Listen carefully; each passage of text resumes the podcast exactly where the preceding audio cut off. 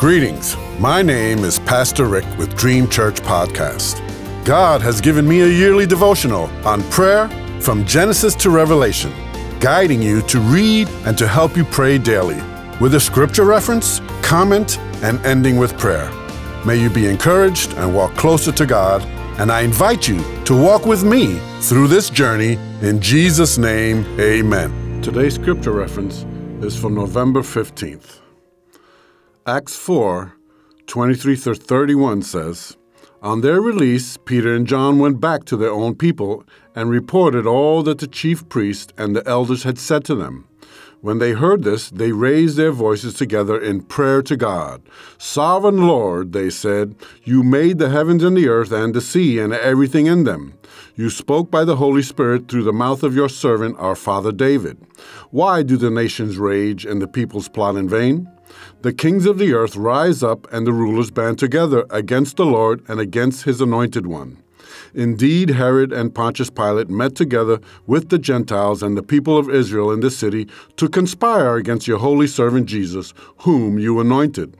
They did what your power and will had decided beforehand should happen.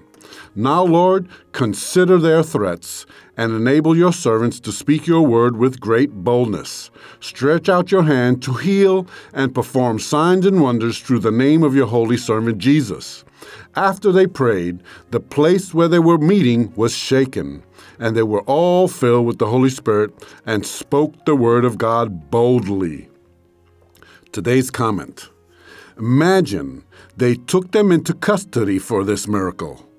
Even in this day and age, this could happen to some today. The same spirit of the Antichrist is present in today's society. Let us also pray and speak with boldness against those who threaten this beautiful life that God has entrusted to us. But let us do it without the same hostility that they use. Let us not stoop down to the world's level. We need to be a good witness for our Lord. Philippians 4 and 5 says, Let your gentleness be evident to all. Peter again says, Who is going to harm you if you are eager to do good? But even if you suffer for what is right, you are blessed. Do not fear what they fear. Do not be frightened, but in your hearts set apart Christ as Lord. Always be prepared to give an answer to everyone who asks you to give reason for the hope that you have. But do this with gentleness and respect. That's 1 Peter 3 13 through 15. We will suffer for standing for what is right. And people will ask us about Jesus if we pray and the sick recover. And let us shake the places where we pray. And also let us ask to be filled with the Holy Spirit. Let us now pray. Lord, wash me of unbelief.